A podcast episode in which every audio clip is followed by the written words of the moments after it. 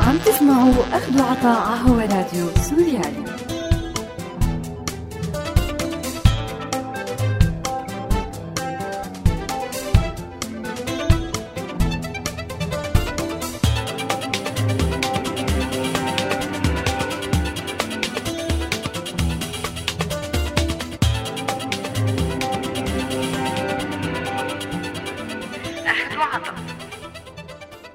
الخاسر الأكبر بأي حرب هن الأطفال؟ باعتبار الحرب بتعرض الأطفال لكثير من المخاطر مثل التيتم، الموت، الإصابة بالجروح، النزوح والانفصال عن الأسرة، الخطف والتجنيد الإجباري. بالحرب بتقل فرص الوصول للرعاية الصحية وبتقل فرص الحصول على التعليم. وبالأخص الأطفال غير المحاطين برعاية الكبار يلي بيكونوا عرضة للإهمال ولكل أشكال الأذى. مثل إنه يكون هدف سهل للجماعات أو القوات المسلحة يلي بحاجة أو عم بتفتش عن مجندين جدد. وكمان بيكونوا عرضة للإتجار فيهم. عدا عن أنه النزاعات المسلحة بتتسبب بانتشار عام للفقر بالتالي بتقلص الخيارات قدام الأطفال لأنهم يبقوا على قيد الحياة. التشرد بالطرقات أو التسول أو امتهان أعمال غير مألوفة. هذا هو مصير أغلب أطفال الحروب بحال ما تمت رعايتهم وتأمين الغذاء لهم والمكان الآمن. وبطبيعة الحال الأخطار بتختلف باختلاف عمر الطفل وجنسه. ويبدو أن الأطفال الأكبر سناً بيميلوا أكثر للاعتماد على أنفسهم ليقدروا يأمنوا مستلزمات يومهم إلا أنهم بيكونوا بمعظم الأحيان أكثر عرضة لسوء المعاملة. وبالحالة السورية انفتحت أبواب تانية للمخاطر. مثل إرسال الأهل لابنهم يلي هو تحت سن 18 برحلة الموت ليوصل لدول أوروبية ويعمل لهم لم شمل. الشيء اللي خلى الأطفال يكونوا عرضة للاستغلال بشكل كتير كبير من المهربين أو تجار البشر. أخذ وعطا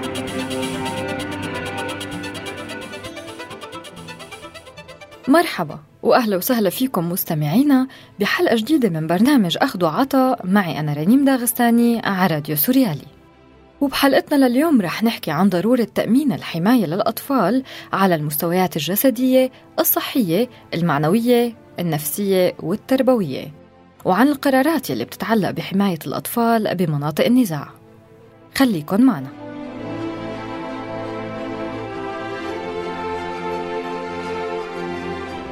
على المستوى الصحي بحالات كتيرة ما بيحصل المصابين والأطفال بشكل خاص على العلاج اللازم بفترة الصراعات والحروب. نتيجة لوجود نقص بالأدوية والمستلزمات الطبية ووجود أعداد كبيرة من المصابين والمرضى وبالتالي عدم قدرة المراكز الصحية والمستشفيات على استيعابهم وتأمين اللازم لهم والمعاناة الحقيقية للحرب على أطفال سوريا ويلي ما تم استثنائهم من الاستهداف من قبل القوة الأكثر كفاءة ليكون الأطفال هن الضحية الكبرى والخاسر الأكبر. فمعظم القتلى أطفال ومعظم الجرحى من الأطفال ويلي بقي من الأطفال بيواجه مشاكل نفسية كبيرة بسبب الحرب وآلات الدمار أو التعذيب بالمعتقلات. جنبا بجنب مع الآثار المترتبة على الحروب من نقص بالغذاء، الماء وحتى تعطيل الدراسة. بوسط الحرب تعرض قسم من الأطفال للتعذيب الجسدي لأسباب مرتبطة بأطراف الصراع العسكري. وثقت الشبكة السورية لحقوق الإنسان تعرض ما لا يقل عن 7457 طفل للتعذيب بمراكز الاحتجاز التابعة للقوات الحكومية من آذار 2011 لآذار 2016 وبيقول مدير الشبكة السورية لحقوق الإنسان إنه التعذيب طبق بشكل منهجي داخل مراكز الاحتجاز التابعة للقوات الحكومية بحق الأطفال المحتجزين. وما ميزت القوات الحكومية بتعاملها مع الأطفال المحتجزين عن غيرهم من الشرائح العمرية. وأنه الدوافع الرئيسية لقيام القوات الحكومية باحتجاز الأطفال كانت لأسباب انتقامية من ذويهم. والبعض منها بدوافع طائفية ومناطقية. وللاحتفاظ بالأطفال كوسيلة ضغط للقيام بعمليات تبادل المحتجزين مع فصائل المعارضة المسلحة. ومن أساليب التعذيب يلي بيتعرض للأطفال الضرب المبرح قلع الأظفار وحلاقة الشعر والجلد بالأنابيب البلاستيكية وأسلاك كهربائية. وتعتبر من الطرق الرئيسية اللي اتبعتها القوات الحكومية بتعذيب الأطفال المحتجزين. بالإضافة للحرمان من الأهل والطبابة والغذاء الكافي. هالكلام اقتباس من تقارير لعدة مصادر إخبارية وحقوقية منها لهيومان رايتس واتش وجب التنويه لأنه 99% من حالات الاعتقال بتتم بدون مذكرة قانونية وما بيتم إخبار الأهل بالتهمة أو مكان الاحتجاز. وتم اعتقال ما يقارب 2819 طفل على إيد قوات النظام السوري و876 لجهات ما تم تحديدها و321 على إيد الإدارة الذاتية و289 عند فصائل المعارضة و24 لجبهه النصره و217 عند داعش. وكمثال عن واحدة من حالات اعتقال الأطفال بأحد الأفرع الأمنية بسوريا حسب مركز توثيق الانتهاكات بسوريا. باليوم الأول يلي وصل فيه الطفل معاذ على المعتقل استدعوه لجلسة تحقيقية وتم تعذيبه بطريقة الدولاب والضرب بعصاية خشب على كافة أنحاء جسمه.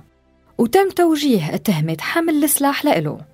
وضل ينضرب خلال التحقيق لمدة ثلاث ساعات تقريبا ليعترف بهي التهمة بس ما اعترف لأنه ما حمل سلاح بعمره. وبكل مرة بيرجعوا بيستدعوه فيها للتحقيق بيتم تعذيبه بأقصى الطرق لإجباره على الاعتراف بأنه مسلح وعن قائد الكتيبة يلي كانوا عم يتهموه أنه تابع إله. لكنه اعترف بس بمشاركته بمظاهرات سلمية ضد النظام. وبعدها بلش معاذ يعاني من مشاكل صحية وجسدية بسبب سوء المعاملة والتعذيب وقذارة الزنزانة. وكان بيتقابل بالرفض بكل مرة بيطلب فيها الحصول على العلاج.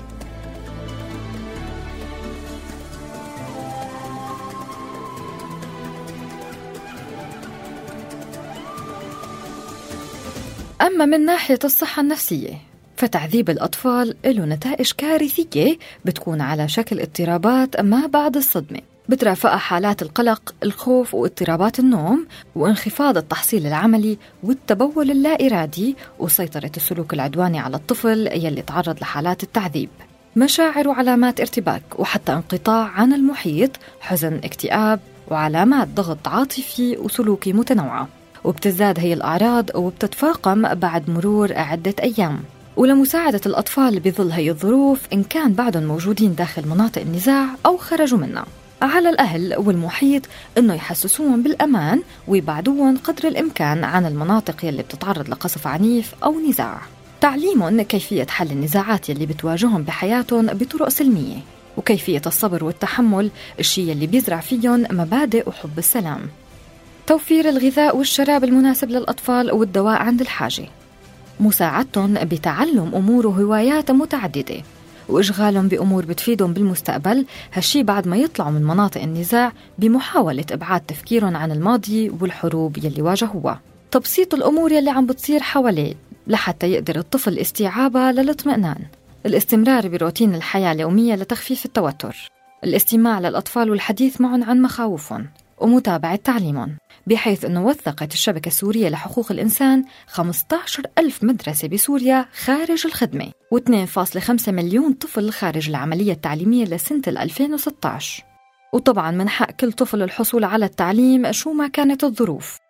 ويعتبر أولوية حتى بظروف الحرب لأنه بيلعب دور كبير بتغيير مستقبل أطفال سوريا والنمو الاقتصادي والاستقرار بالبلد والمناطق المجاورة. فالمدرسة بتزود الأطفال بالمهارات اللازمة للحياة وبتوفر لهم الحماية لأن بذهابهم للمدرسة بيكونوا أقل عرضة للتجنيد من قبل الجماعات المسلحة أو للزواج المبكر ولعملة الأطفال. وإذا ما تم توفير الدعم والاستثمار الجدي بالتعليم ففرصة الأطفال السوريين بمستقبل مزهر بعم السلام ضئيلة. عم تسمعوا أخذوا عطاء على راديو سوريالي. الدراسات بتقول إنه مشاهدة العنف يلي بينقله التلفزيون بيأثر على الأطفال بشكل مباشر وسلبي بطريقة تفكيرهم وتصرفهم. وبيواجه الأطفال بسبب هي المشاهد تغييرات كيميائية بالدماغ مثل يلي بيصيب الفرد بعد الصدمة. وبيصيروا هدول الأطفال أكثر عدائية وميل للجدال وبيصيروا كمان بيبتعدوا عن التعاون بينهم وبين التانيين. وما بيعود بيتم إشباع رغباتهم وحاجاتهم بأي شيء وبتأثر هي المشاهد والحروب بخلق صراع للتفرقة بين الخير والشر والتمييز بين شو هو مخالف للقوانين وشو الشيء المقبول. كما أنه وجدت عدة دراسات أنه مشاهدة الأطفال المستمرة للبرامج الإخبارية يلي بتعرض مشاهد الحروب بتزيد من قلق وخوف الأطفال وتغييرات بالدماغ يلي ممكن نلاحظه بالتصوير بالرنين المغناطيسي. أو بتزداد أعراض الصدمة كل ما تعمق الطفل بالقراءة ومشاهدة البرامج الإخبارية عن الحروب.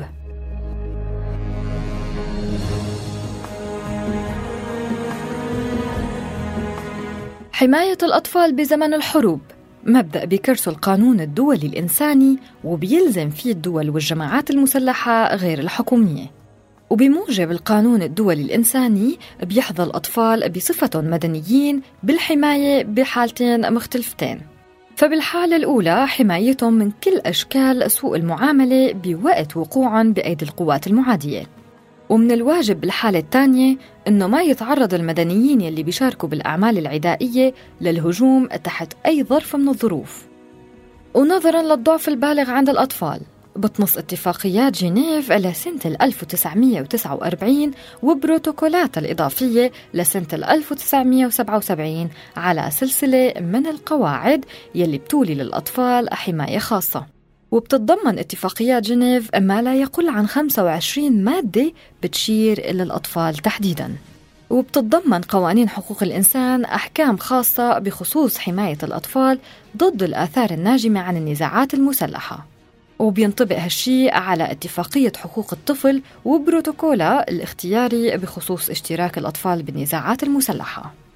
وبيتعين على أطراف النزاع أنه تحترم القانون الدولي الإنساني وحقوق الطفل وتجنب القتال وسط المدنيين وأنه يمكن للحرب أنه تدور بدون انتهاك الحقوق الأساسية للسكان المدنيين. ومن الضروري مساءلة الأشخاص يلي ما بيحترموا القانون الدولي الإنساني ليدركوا العواقب المترتبة على انتهاك القانون. أخذ وعطا. وضيفتنا لليوم هنادي جناح مراسلة من مجلة عين وسألنا هنادي عن الخسائر يلي عم بيدفعوها الأطفال حسب مجلة عين.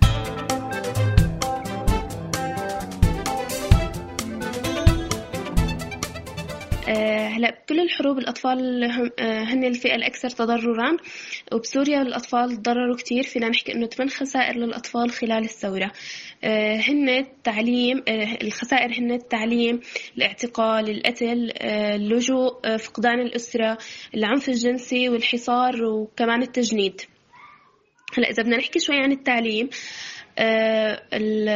التعليم بسوريا آه، في مليونين وخم... آه، مليونين وخمسمائة ألف طفل خارج المدرسة.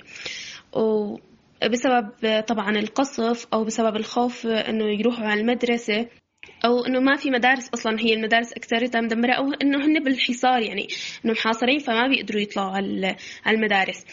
هلأ آه، انقصف ما يزيد عن ال 15 ألف مدرسة نتيجة القصف يعني ادمرت بشكل كامل.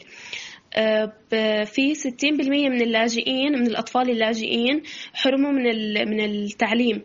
آه، لعدة أسباب منها عدم التأقلم أو عد أو صعوبة بالمنهاج لا صعوبة بالمنهاج أو إنه ما معهم أوراق ثبوتية فما قدروا يسجلوا بالمدارس. يعني إنه ما معهم آخر تحصيل علمي لهم فما قدروا يسجلوا بالمدارس. أو إنه خارجي يعني طالعين من المخيمات تهريب وما معهم أي أوراق ثبوتية لهم. يعني هن مو طالعين بكفالة. آه، هلا كمان نحكي شوي عن التجنيد. آه، النظام تبع هي السياسة آه، ليعوض النقص اللي صار بصفوف المقاتلين. هلا بعام 2016 سجل سجل 219 219 طفل جندوا قلنا خلال عام 2016 بدأ التجنيد من عمر 14 سنة. طبعا جند الأطفال هو لتشغيلهم بالسخرة أو حفر الخنادق أو هاي الأشياء.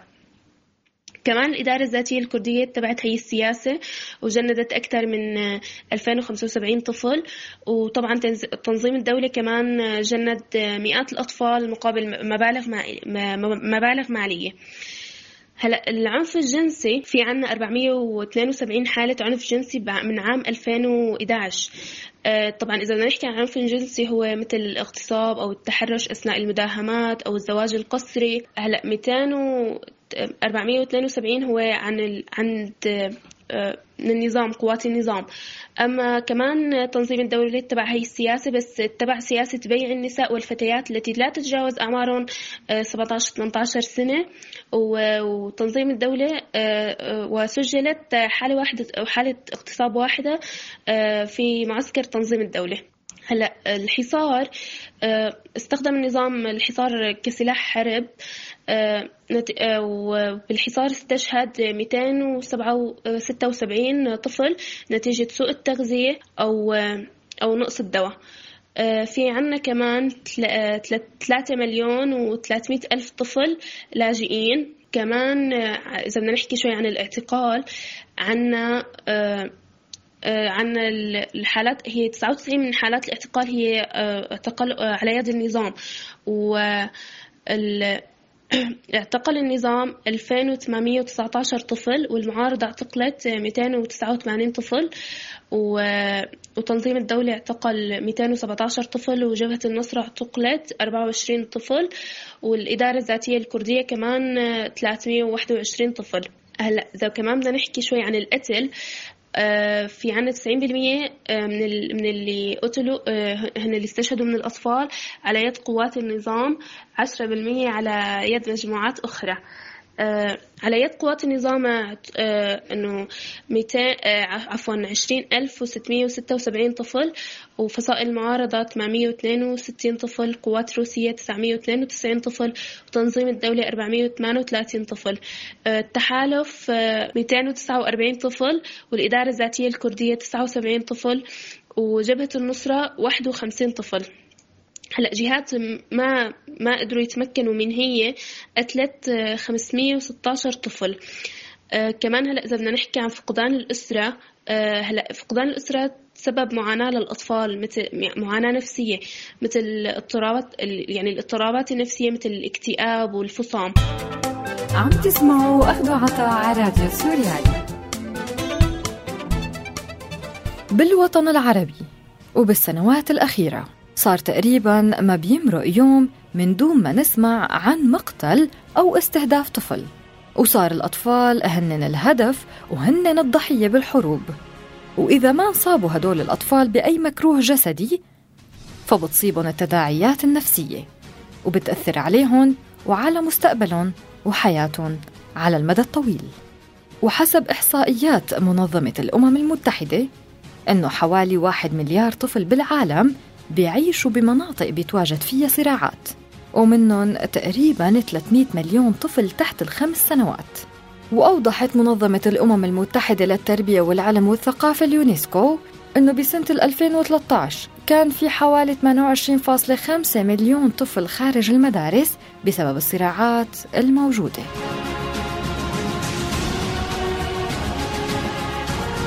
وهيك بتكون خلصت حلقتنا لليوم من برنامج أخذ وعطا. معي أنا رنيم داغستاني على راديو سوريالي انطرونا بالحلقة القادمة. عم تسمعوا أخذ وعطا هو راديو سوريالي